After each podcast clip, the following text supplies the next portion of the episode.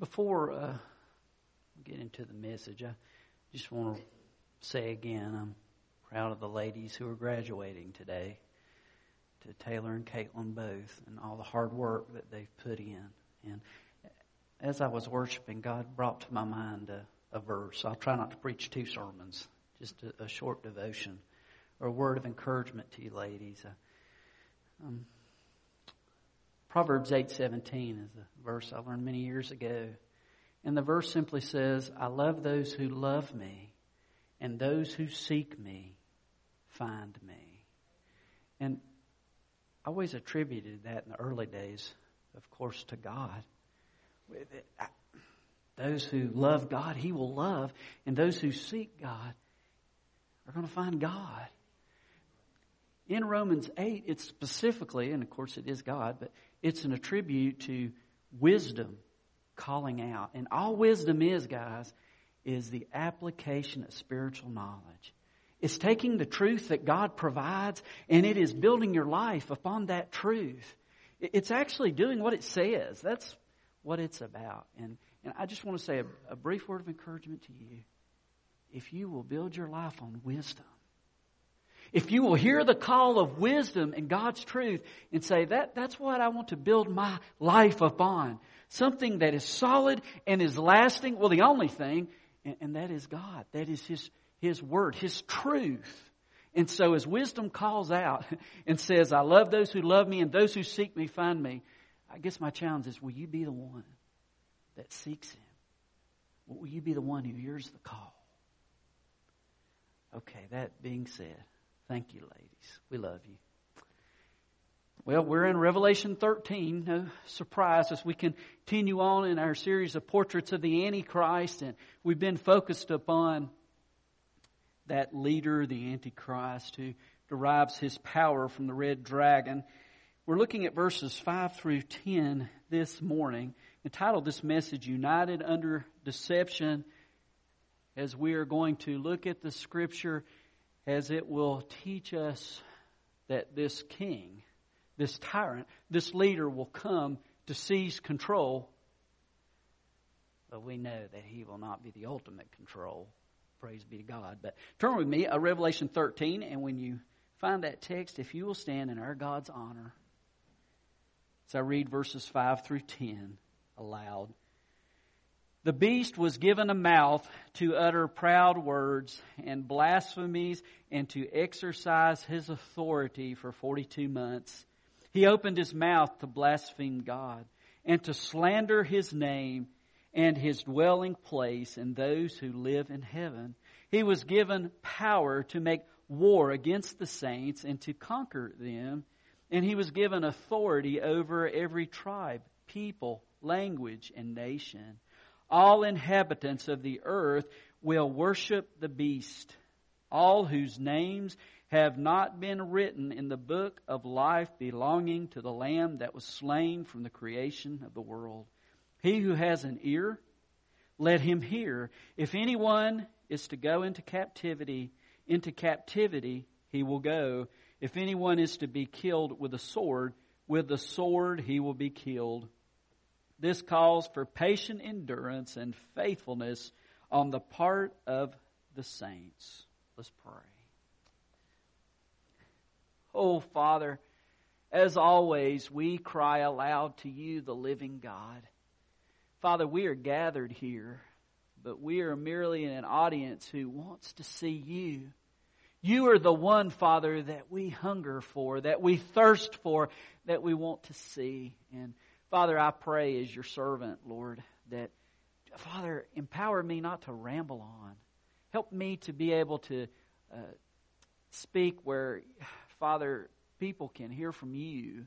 And I just pray that the Holy Spirit might be free to continue to lead us into the presence of you, God.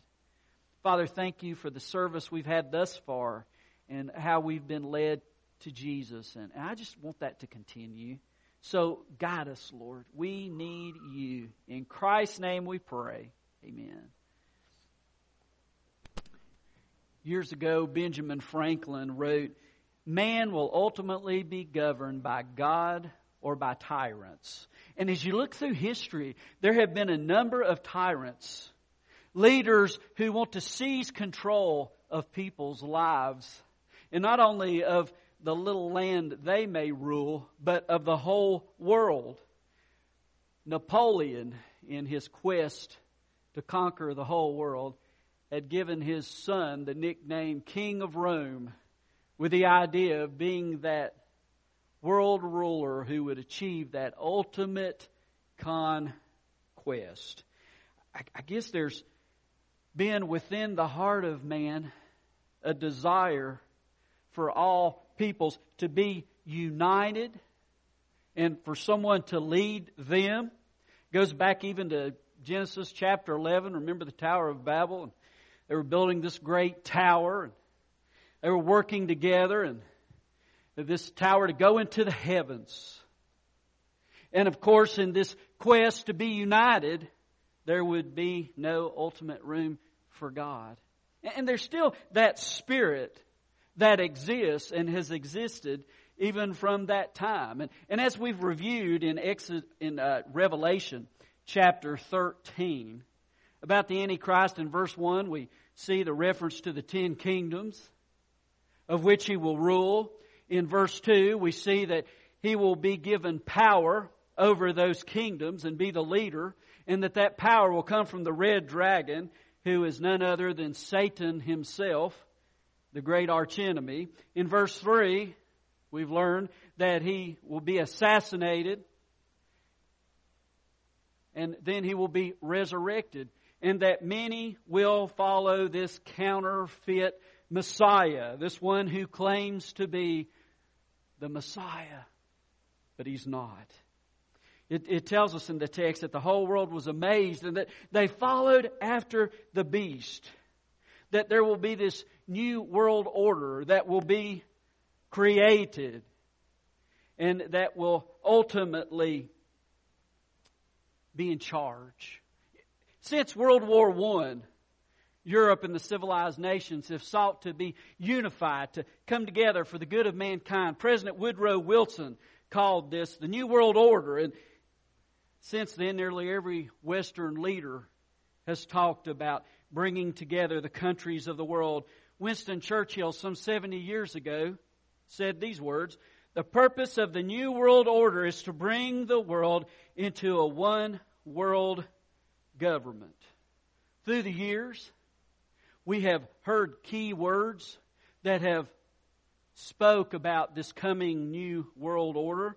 Years ago, it was called the Common Market. The United Nations spoke about a World Bank, a World Health Organization, an International Criminal Court, an International Court of Justice. In recent years, the United Nations have spoke about a world constitution, a world currency, a world income tax, a world military force, a global identification number, a global ethic, which is a code for a future one world religion. All these types of phrases are catchphrases of a one world agenda which is to come. Now, it, I'm not trying to say that all this is evil and that there are no good benefits that come from working together with other nations and globally. I, I listened last year to a TED talk I, I thought was amazing uh, about a guy who was in Mexico whose aunt died from cancer and she showed no signs of being ill. And by the time it was detected, she was in the late stages of cancer. There was no help. And so he and a group of other people from South America came together with their skills and their passion to create a test to be able to detect cancer in the early stages that cost about 50 bucks. And you're able to use your cell phone amazingly enough. You go into the doctor's office, they're able to take a blood sample, and, and they, um, there's a program, it's hooked to your cell phone, and a process that takes about an hour, and they're able to detect, I think at this point, just a half dozen types of cancer.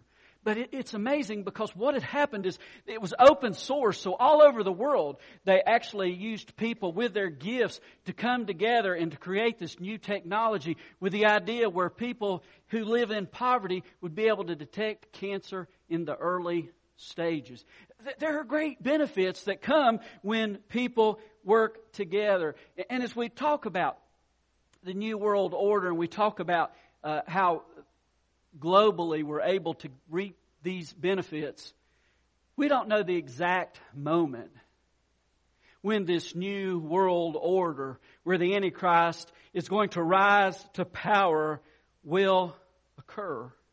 But what we do know is that there are steps that have been taken, like mortars uh, for the bricks, that will be laid for this new economic, political, governmental system where this one man will rise to power to rule the world in this political, economic, and religious unified government, which will be one nation under the Antichrist, one nation under the beast.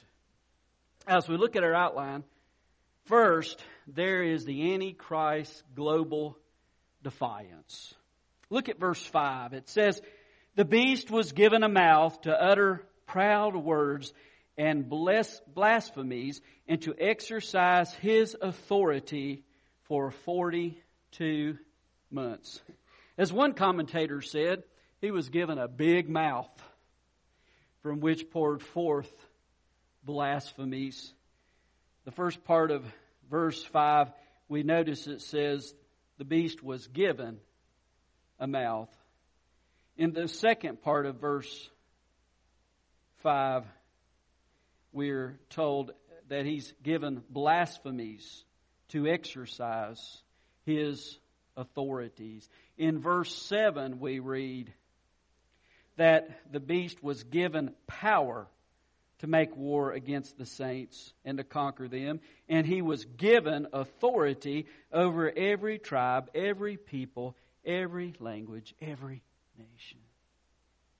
So he was given the ability to blaspheme, the ability to lead, the ability to persecute, the ability to rule. And of course, as we superficially look at this power, we say, well, that comes from the red dragon. That comes from the devil. That comes from Satan, this one who is in opposition to God and to God's people. But even Satan himself is not above God, is not under the rule of God. So these gifts that the Antichrist is able to manifest, is able to display, they ultimately come from God Himself. And yet, what does He do? He blasphemes God. These four givens are, are passive verb forms that tell us that although Satan is the one leading the Antichrist, that the actual gifts, the actual source of blessings or power it's from God Himself. He is the ultimate source. And yet, how did he respond? He cursed God. He blasphemed God. His desire was to destroy God's rule in God's people. When does it occur? It's the tribulation that's divided into two three and a half year periods. The first half of the tribulations, relatively peaceful, as he brings in a false peace and a false security.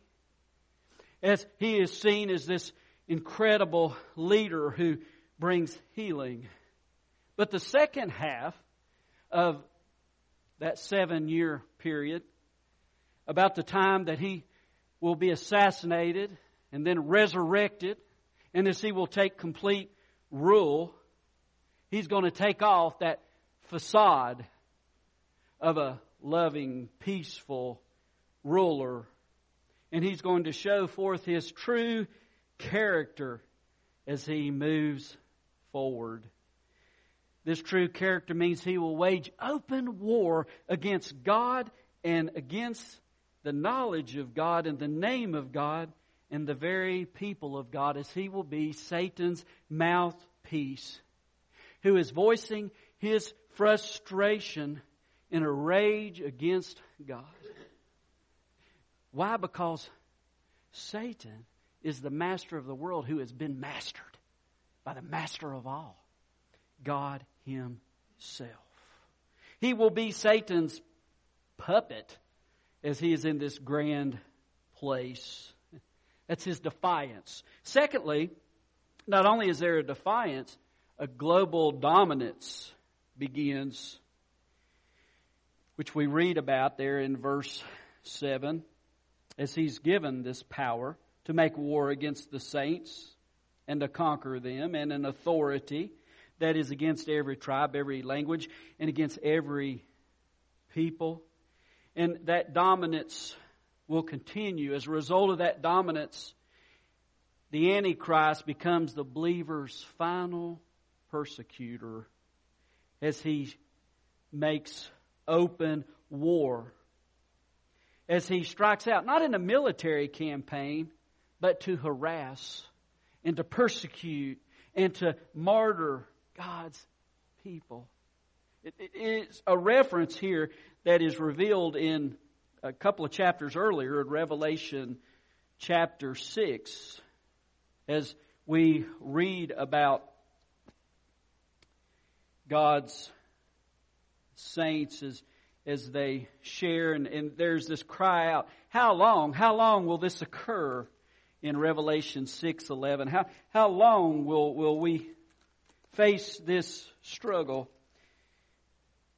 Notice as the text says uh, that you're to wait a little longer until the number of their fellow servants and brothers who were to be killed as they had been was completed. until this ultimate time of suffering is completed and God's prophecies are fulfilled. Christians will be hated by the Antichrist as he seeks to want to wipe them out in these 42 months that are left. It, he might be on the loose, but he's on a leash. And at the end of those 42 months, the leash will bring him to his end of that persecution.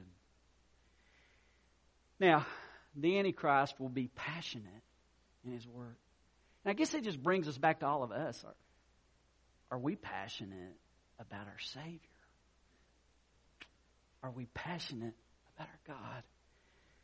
He was passionate to defy God.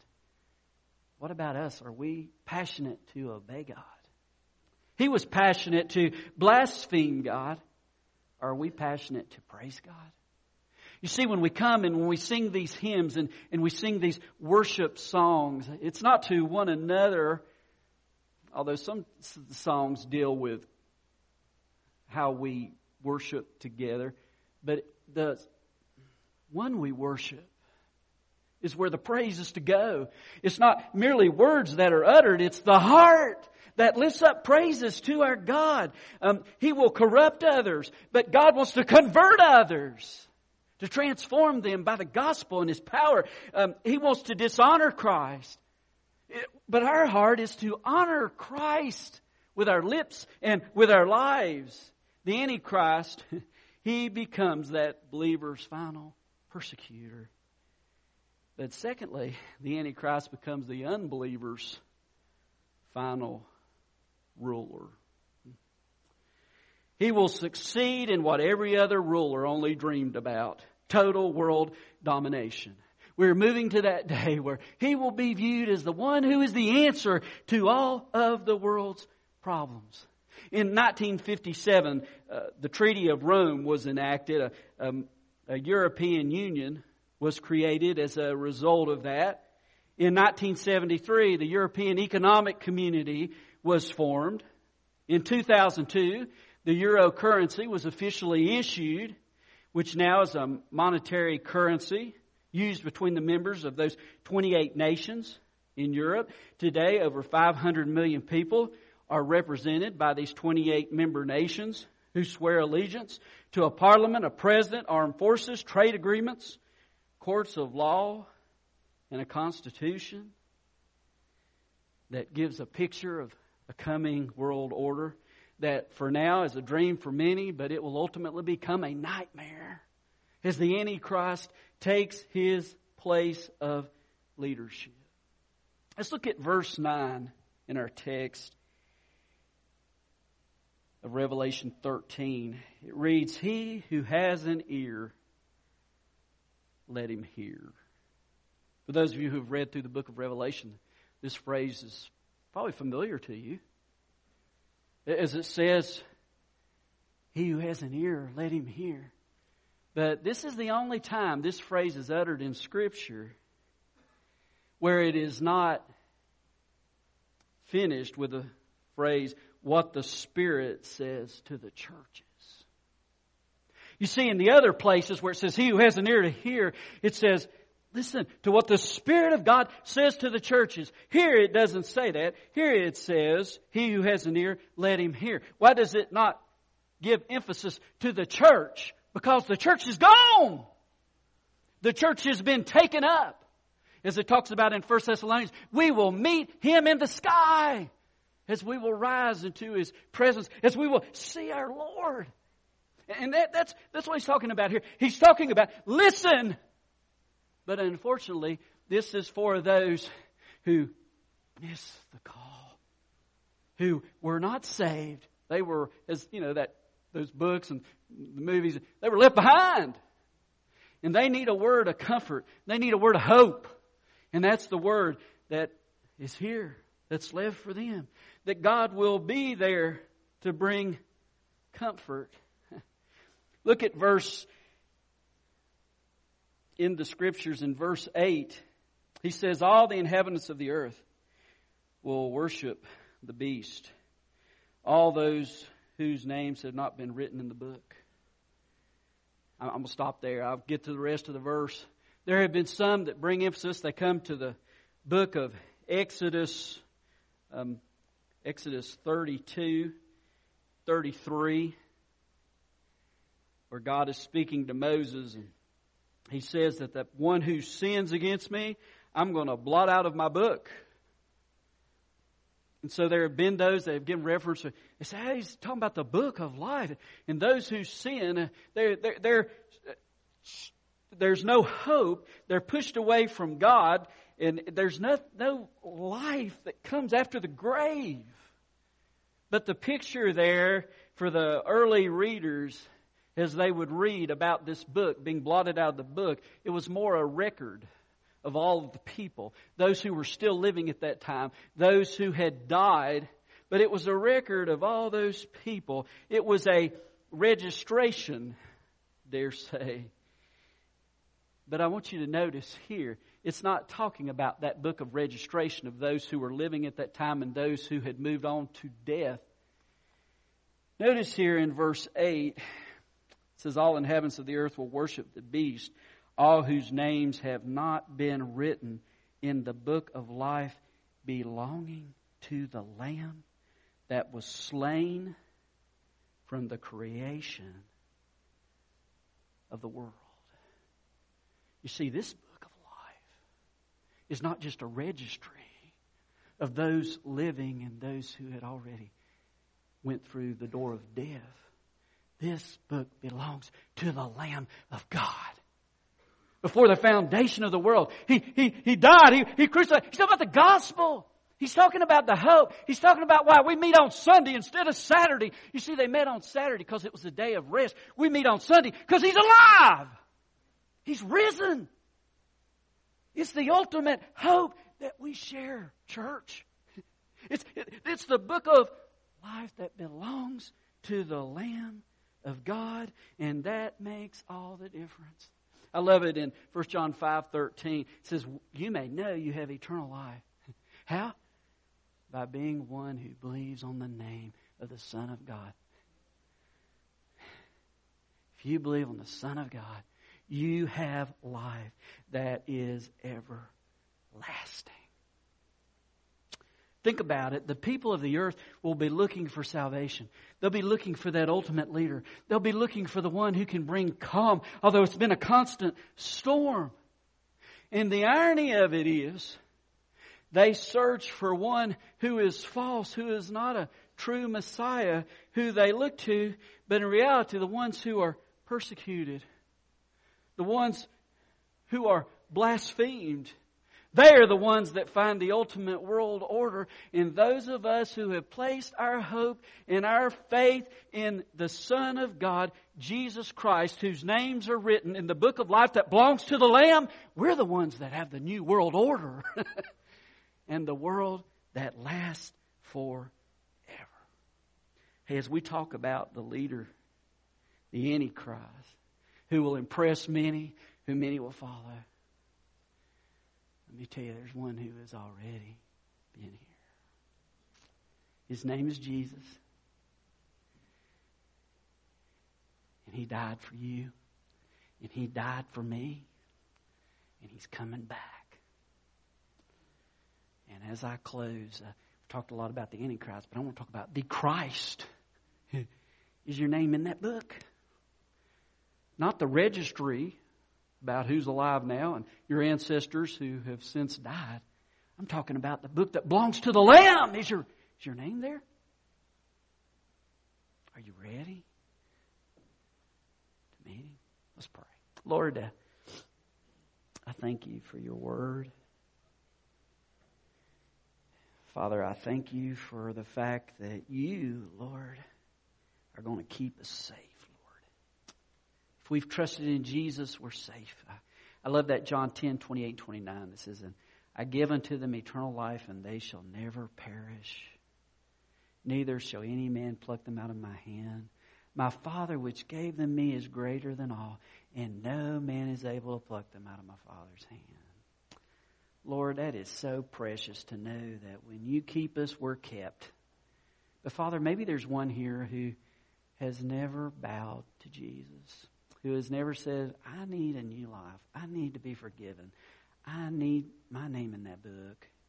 I love that song written in red that says the very ink.